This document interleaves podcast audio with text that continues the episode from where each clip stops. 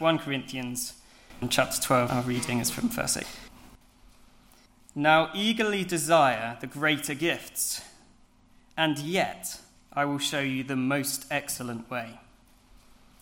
If I speak in the tongues of men or of angels, but do not have love, I am only a resounding gong or a clanging cymbal. If I have the gift of prophecy and can fathom all mysteries and all knowledge, and if I have a faith that can move mountains, but do not have love, I am nothing. If I give all I possess to the poor and give over my body to hardship that I may boast, but do not have love, I gain nothing. Love is patient. Love is kind. It does not envy. It does not boast. It is not proud. It does not dishonor others. It is not self seeking. It is not easily angered. It keeps no record of wrongs. Love does not delight in evil, but it rejoices with the truth. It always protects, always trusts, always hopes, always perseveres. And our passage for this evening Love never fails. But where there are prophecies, they will cease. Where there are tongues, they will be stilled. Where there is knowledge, it will pass away. For we know in part, and we prophesy in part. But when, complete, when completeness comes, what is in part disappears. When I was a child, I talked like a child. I thought like a child. I reasoned like a child.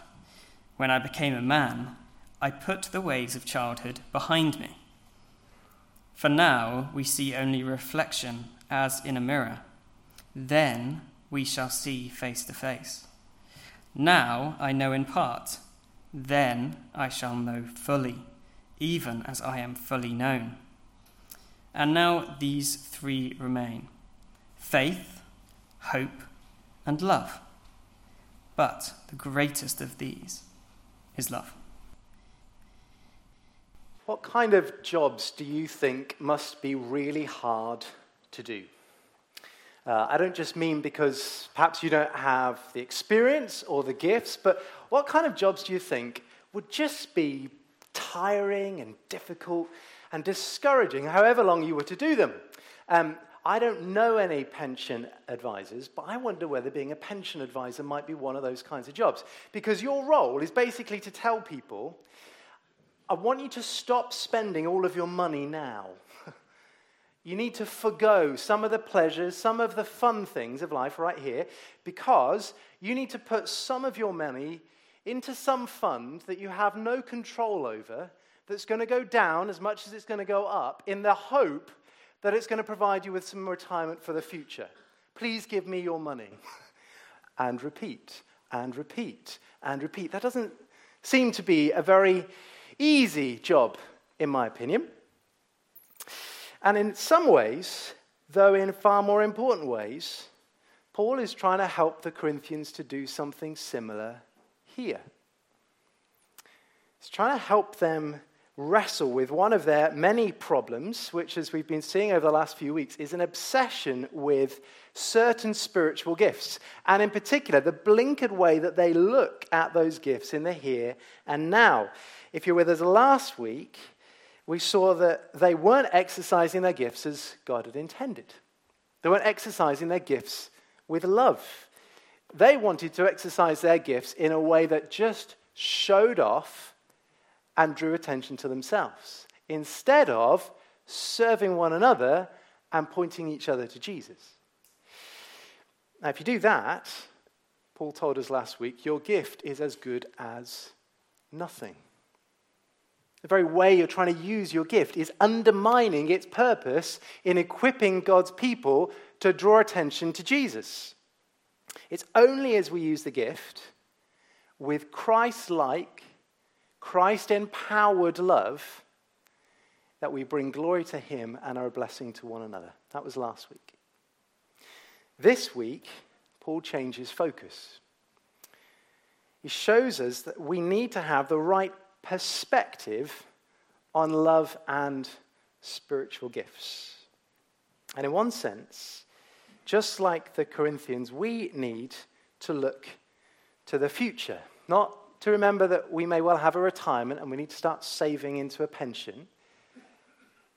Paul wants to so fix our minds on the future that it changes the way we think and act today. He's essentially saying that our gifts have a shelf life. Not just because we're going to die, and we all will unless Jesus returns. And not just because there is an end of time coming. And not just because gifts are imperfect or, or at least incomplete. There's, there's a sense in which that all of these things are going to come to an end because they will find their fulfillment at the end. What's the end? We'll come to that. Uh, what I want you to think about tonight is that as you look at your life with an eternal perspective, it shapes the way you think about everything. Shapes the way you think about all sorts of things that aren't in this text money, relationships, career, all those kinds of things. But in this text, it especially shapes the way you think about how you use your gifts and how you prioritize faith, hope, and especially love. That's where we're going. And Paul begins by telling us that love never fails. We've uh, translated that Greek word uh, as fails. Your translation may say ends. When Paul first wrote this letter in Greek, he used a word that was described, that was used to describe buildings that would collapse or, uh, or crumble, which is all a bit fresh in our minds at the moment, isn't it? Because uh, there's all sorts of schools up and down the country where you can't go into school at the moment for fear that the thing's going to fall down on top of you. Some of, some of you, I'm not going to ask for a show of hands, but you're in schools right now that you actually can't be in physically because they're still trying to work out where they can squeeze all the kids in. Um, you may have seen in the news this week, Coppice Primary in Redbridge in East London, uh, they got a bit of a profile because they can't get their inspection to see if there's any RAAC in their buildings. So they are inspecting almost daily 53 specific parts of their buildings to try and work out whether it's safe. If you're a teacher or a parent or a student attached to that school, it would be frightening. Thinking, is my building going to fail? God says his love will never fall or fail. It will never, ever change because it's eternally permanent. Why is that? It's because love isn't just a gift that flows from the giver, it's God's very nature. John tells us, 1 John 4, God is love. Whoever lives in love lives in God, and God in them. So the very love that we have received, it flows from the very nature of the God who gives us all of the other gifts as well and therefore cannot end because he never ends. It won't even end at the judgment at the end of human history. This um, verb, fall, fail, is a verb that Paul often uses when he's talking about the end times. Christians often talk about that as eschatology, the study of the end times. And that's a word that Paul often uses in that context. He, he, writes in other places about lots of other things that are going to fail. They're going to collapse. They are going to be brought to an end because of that end judgment. But not love. That will continue all the way into the new heavens and the new earth forever. One preacher I read this uh, week described love as the very air of heaven for it's the nature of the God who is there. And it's in stark contrast to that that the spiritual gifts the Corinthians obsessed over will end. Second thing he shows us is that spiritual gifts are a temporary blessing for this age. If you look at the rest of verse 8, but where there are prophecies, they will cease. Where there are tongues, they will be stilled. Where there is knowledge, it will pass away. And again, when Paul first wrote that, he actually made it even clearer that there would be times and churches where there would not be prophecy or tongues or knowledge. The, um, the New American Standard Translation probably gets this as close to the Greek as any English translation. It says, um, But if there are any gifts of prophecy, they'll be done away with. If there are tongues, they will cease. If there is knowledge, it will be done away with. Even if the Spirit of God were to bless your church with any of those gifts, Paul says they're going to come to an end. Prophecy will cease, knowledge will pass away. Verse 9, knowledge and prophecy will disappear. Verse 11, childish ways are put behind me. Cease, pass away, disappear, put behind me. They're all different verbs for us. They're all translating the same Greek root verb. Uh, katargeo in Greek. It's describing something that ceases to happen. It's another word Paul often uses when he's thinking about the end times. He's talking very much about these three gifts that they, the Corinthians valued so highly coming to an end because, verse 9, here's the for, here's the reason, for we know in part and we prophesy in part. Paul's looking out at that New Testament church, perhaps even by faith, thinking about the New Testament church for the future until Jesus returns. He's saying, for all of the goodness and the blessings of the gifts that you have, the knowledge and the prophecy that you have, it is incomplete. That's not because the prophecy is mixed with error. It's not because there is something that is imperfect in that sense in the prophecy that is given, but the finite minds of sinful but saved men and women like you and I, who are living in the broken world that we live in, are unable to fully understand the fullness of God's plan for his world. We live in a day of partial, incomplete knowledge.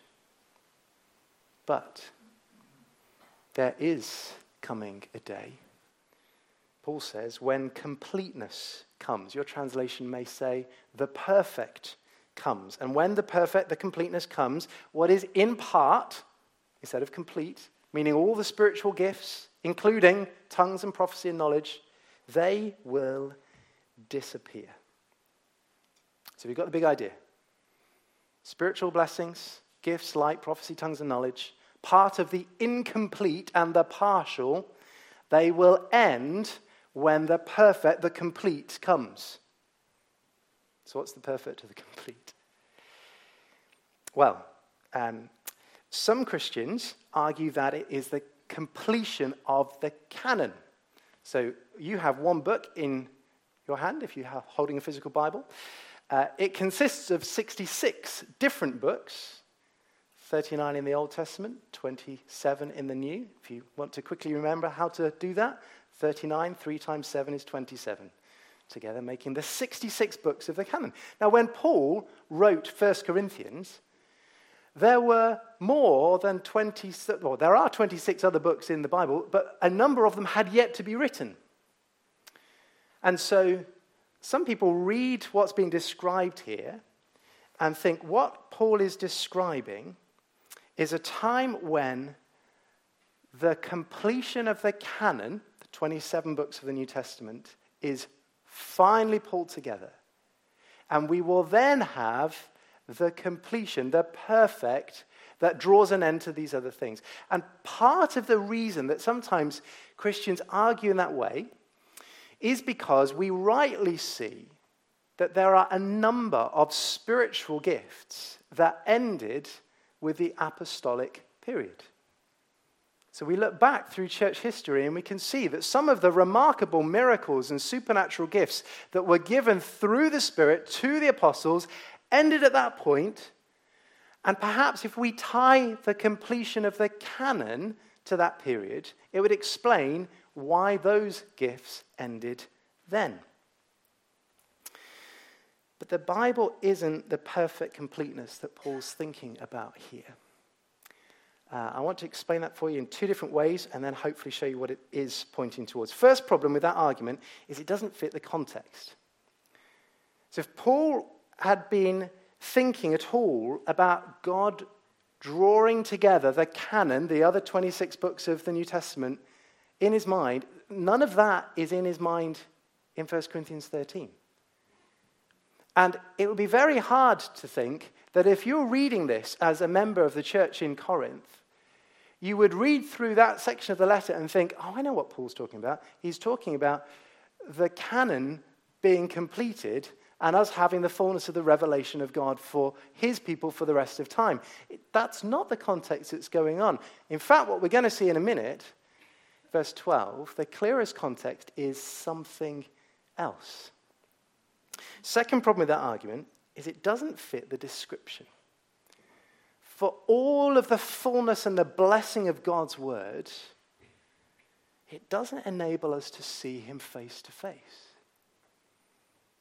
for all of what it reveals to us about ourselves and the world we live in, and most wonderfully of all, about God Himself, it doesn't help us to know fully, even as I'm fully known.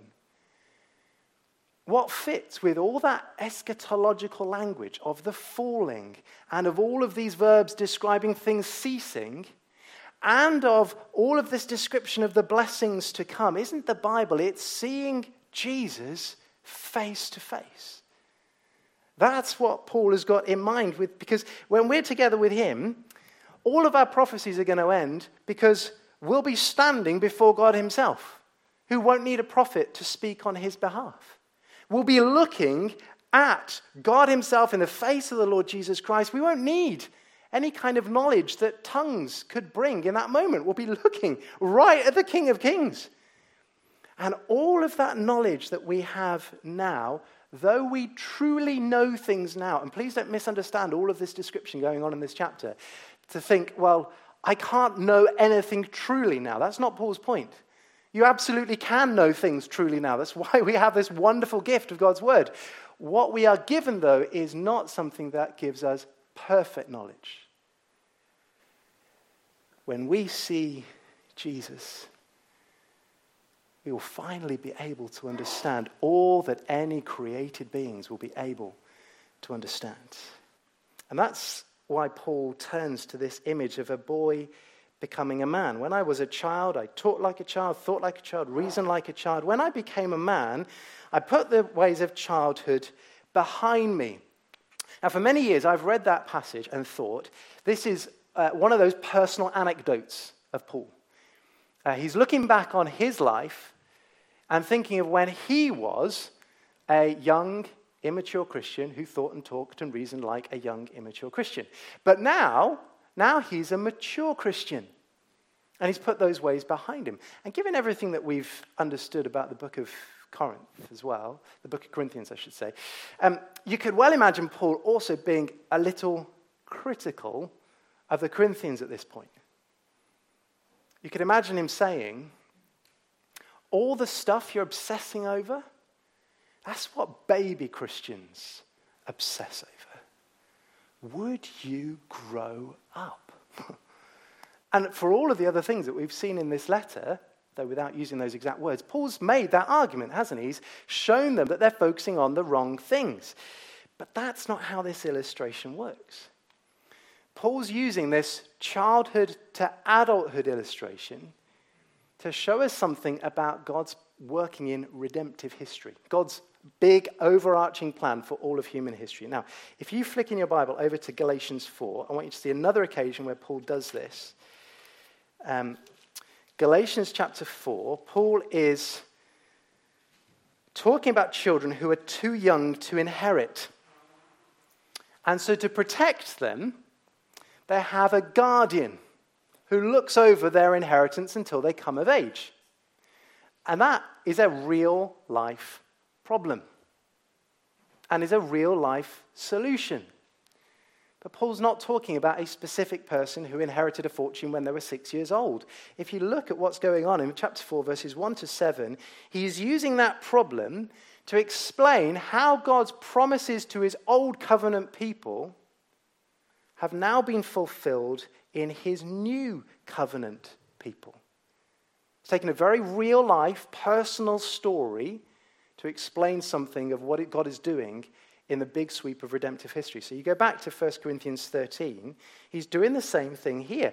He's looking forward to a day when he and all Christians will suddenly be matured out of childhood, which again is an idea that we wrestle with in our culture because that transition from one to the other is a much more gradual process in our day and age, isn't it? Some things happen at 16, some things happen at 17, some things happen at 18, some parents are waiting for them to happen at 40. And you can be left thinking, when's this process going to happen? You know, in Judaism, it was very, very marked. Bar mitzvahs marked the transition of a young man to a young adult. And that one ceremony brought them from one to the other. And that's what Paul's describing here. He is looking at this very distinct moment when he and all believers are going to finally meet Jesus and they will go from being children to adults. And adults don't play with kids' toys. I, mean, you do when you're playing with your kids. You know what I mean? You, you don't talk in the way that you do when you're a child. All of those childhood things are preparing you for all the things you then get to enjoy in their fullness in adulthood. Some of you are weaning your kids right now. In our house, uh, Annabel Karmel was the menu maker for what our girls had as they were weaned. And, and Annabel Karmel's principle, her philosophy, is that you take as many different fruits, vegetables, meats, whatever, and you, you reduce it down to that pulpy consistency in the hope that you're introducing your child to all the different flavors and textures of food such that when they start eating solids, they really enjoy everything. it has varying degrees of success. But the whole plan is that you go from that which is preparing you to that which is the fullness. And there'd be a problem if your child gets into their 20s, looks at their Sunday roast, and says, Can I have it pulped? You'd be like, No. no, we did all that thing so that you'd be ready to enjoy the fullness of all of the things that you get when you're an adult. That's the kind of description, the parallel that Paul's making, and he builds on it in verse 12 with another for. For. And what I want to focus on here, thirdly, is that when we meet Jesus, we won't have any need for temporary gifts. Look at the contrast Paul makes. Jamie read them out really helpfully for us. For now, we see only a reflection as in a mirror. Then we shall see face to face. Now I know in part. Then I shall know fully, even as I'm fully known. Now, again, it's not to undermine the blessing and the goodness of the gifts. We keep on having to remind ourselves of those things, don't we? Because the swing can be that, you know, the Corinthians were too obsessed with them and then we can miss the blessing. That's not the point. What Paul is saying is, even with all of these wonderful blessings, we only see a reflection as in a mirror. Um, if you were brought up with the AV, or perhaps you've heard some of the lovely language of the King James Version, this is famously translated as, For now we see through a glass darkly or dimly, which is a, a very poignant description in Corinth.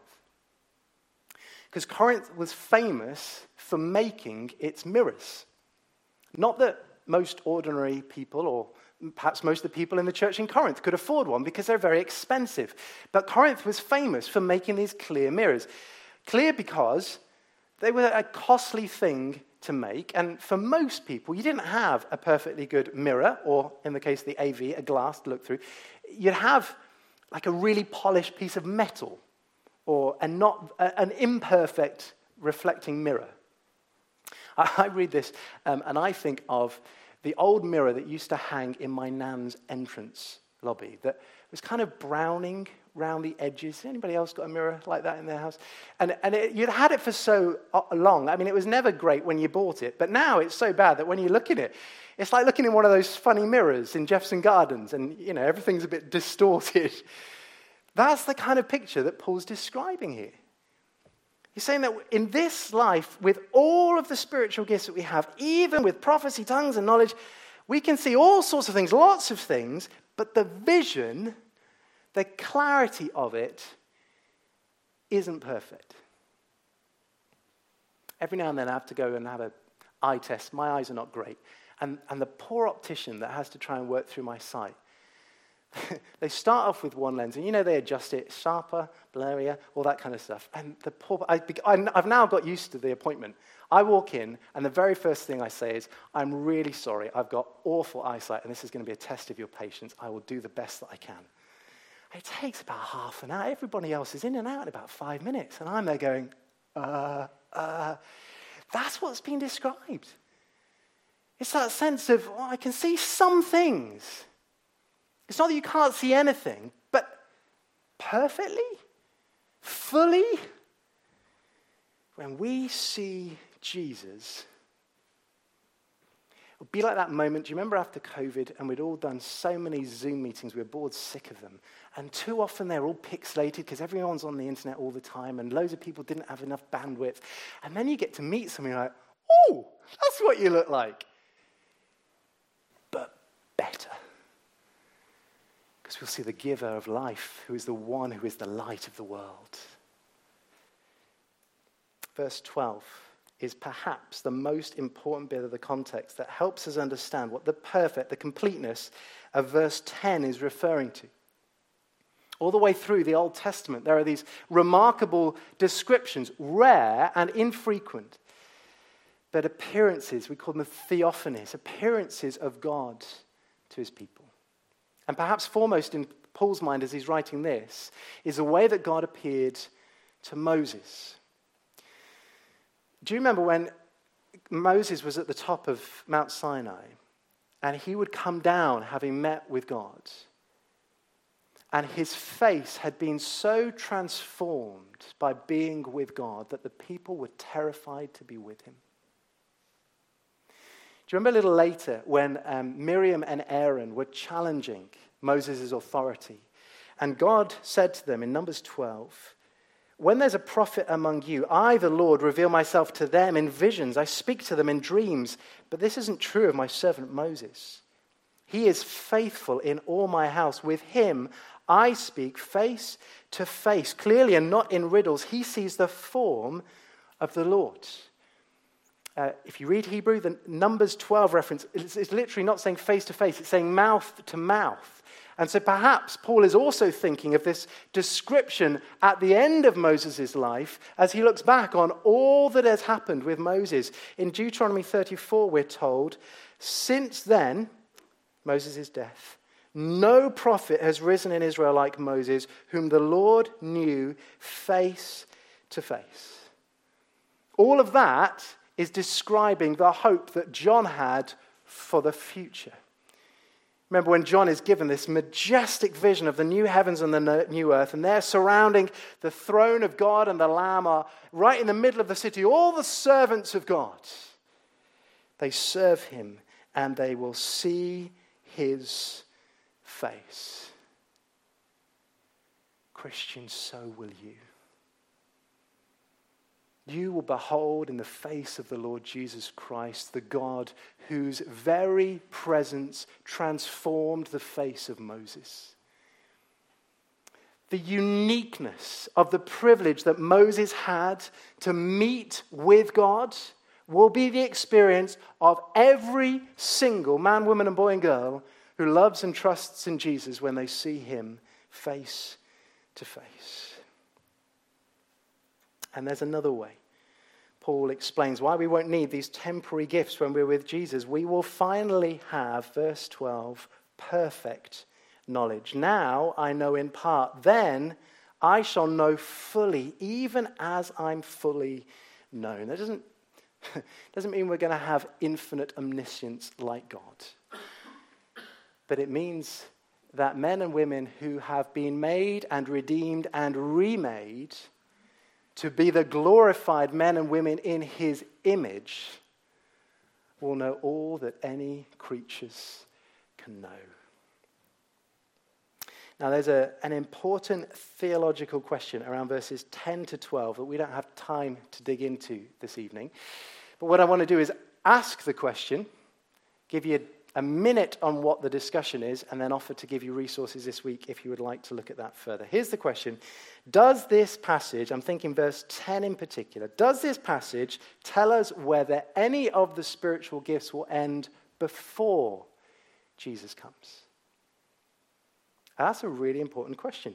Some Christians believe it does, and they do so for different reasons. So if you look in verse 8, you will see that that is the only time in this section that the word tongues is mentioned.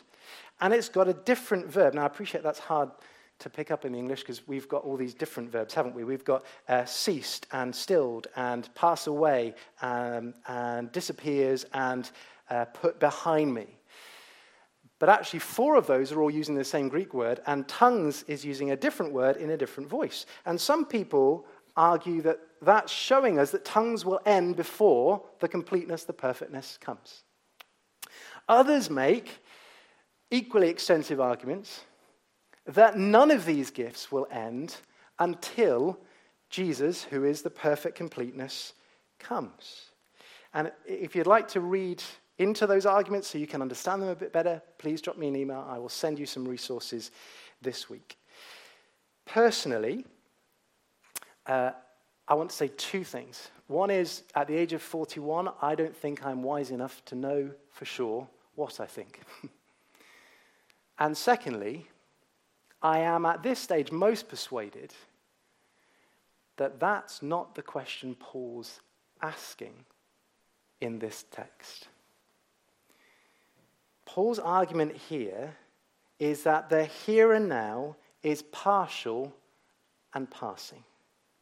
Our gifts, our knowledge, all of it is incomplete and impermanent. And the big contrast that I think Paul is trying to make for these Corinthians who are all obsessed with these gifts because they think they're the only thing that matters and that all of their focus is on the here and now, their big focus he's trying to show us is that when our eternal life begins, the gifts will cease. What is temporary will fade away, and all that's partial will become complete. That's the main focus of what Paul is teaching us here. He's not, I don't think, giving us a timeline on whether any of the other gifts might end any earlier. I think, if I'm honest, the, um, the summary that Richard Gaffin comes to is as, is as honest and as, as extensive as I think we can get to in this one text. He, he writes this Paul is not intending to specify the time when any particular mode of revelation will cease. What he does affirm is the termination of the believer's present fragmentary knowledge, based on likewise temporary modes of revelation when the perfect comes. The time of the cessation of prophecy and tongues is an open question so far as this passage is concerned, and will have to be decided on the basis of other passages and considerations. And if you want to dig into that further, again, some of the resources I'm happy to give you will point you in the right direction. Now, whether you agree with Gaffin or not, the most important point from this text is to keep the big idea the big idea. That of all of these wonderful gifts, they will come to an end. And therefore, fourthly and finally, we need to pursue love above any temporary gifts. Look at verse 13. Now these three remain faith, hope, and love. But the greatest of these is love. It would not surprise you to know that there is even controversy about verse 13. Uh, let me briefly explain why. What is the now referring to? Uh, for lots of people, we come to that word, especially after verse 12, and we think it's describing the here and the now. And there's lots of good reason to think that. That's been the way that Paul's used the word in verse 12. And on top of that, let me picture for you briefly some of the ways that the Bible talks about faith and hope. Okay? So Paul tells us, 2 Corinthians 5, we live by faith, not by sight. Which implies at least that part of our faith will end when our faith is turned to sight, right? And then Paul describes hope. And he says in Romans 8 that hope that is seen is no hope at all. Who hopes for what they already have? But if we hope for what we do not yet have, we wait for it patiently. Which implies that when we reach our eternal home, we will have what we've hoped for and therefore won't need to hope for it any longer. Right? And that means, if you put all of that together, love, verse 13, could be considered the greatest of all of those three virtues because it's the only one that continues into eternity. That makes sense? Now, I think that does genuinely make sense, but I don't think that's all that Paul's saying here. I think what Paul's trying to do is help us think temporally about time, now in the present, and logically. Given all that I've said, now in light of those things, this is true. I don't think it's helpful to only think logically because the now is present tense. The remain is describing something right now that goes on into the future. But there's also this sense of the conclusion of his argument. He's done all of these contrasting, verse 12, between now and then. And now he says, in conclusion, and there's no then in verse 13. Do you spot that? Because what is now is going to go on forever. Now, these three remain faith, hope, and love, therefore, are the things we need to grab hold of because, unlike gifts which will end, these will continue, though all of them will be transformed when we are face to face with Jesus. So the Corinthians needed to stop obsessing about all of these particular gifts because they have lost the eternal perspective of what is going to last beyond the grave and into eternity. And that is such a glorious way for this passage to end. Because I certainly do not have, and maybe many of us feel that we don't have the big showy gifts that the Corinthians would prize. And that's okay. It's okay because God's sovereign and he gives the gifts as he chooses. And he is God and does all things well.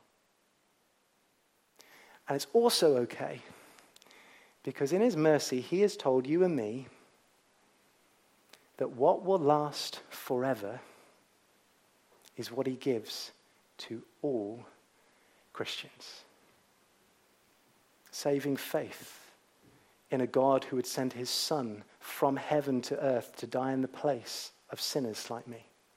Hope that my faith rests in one who has defeated the grave. And therefore, as I trust in him, I have nothing to fear today or for the rest of my tomorrows. And love for the one who would give his own son so that all of those blessings would be mine we are still, I think, as a church, speaking of the church in our country, not just Emmanuel, we're still skewed by the Corinthian way of thinking about life. We're still tempted to place what we consider the most important gifts on a pedestal. And that can not only lead you to envy, it can also lead you to resentment and bitterness come back to this remarkable text and see that what God gives all of us is what will last forever. What a precious thing to know. Each of us this week, by God's help through His Spirit, I can work on things this week that will continue into eternity. You try telling a pension advisor that. That's what God enables us to do.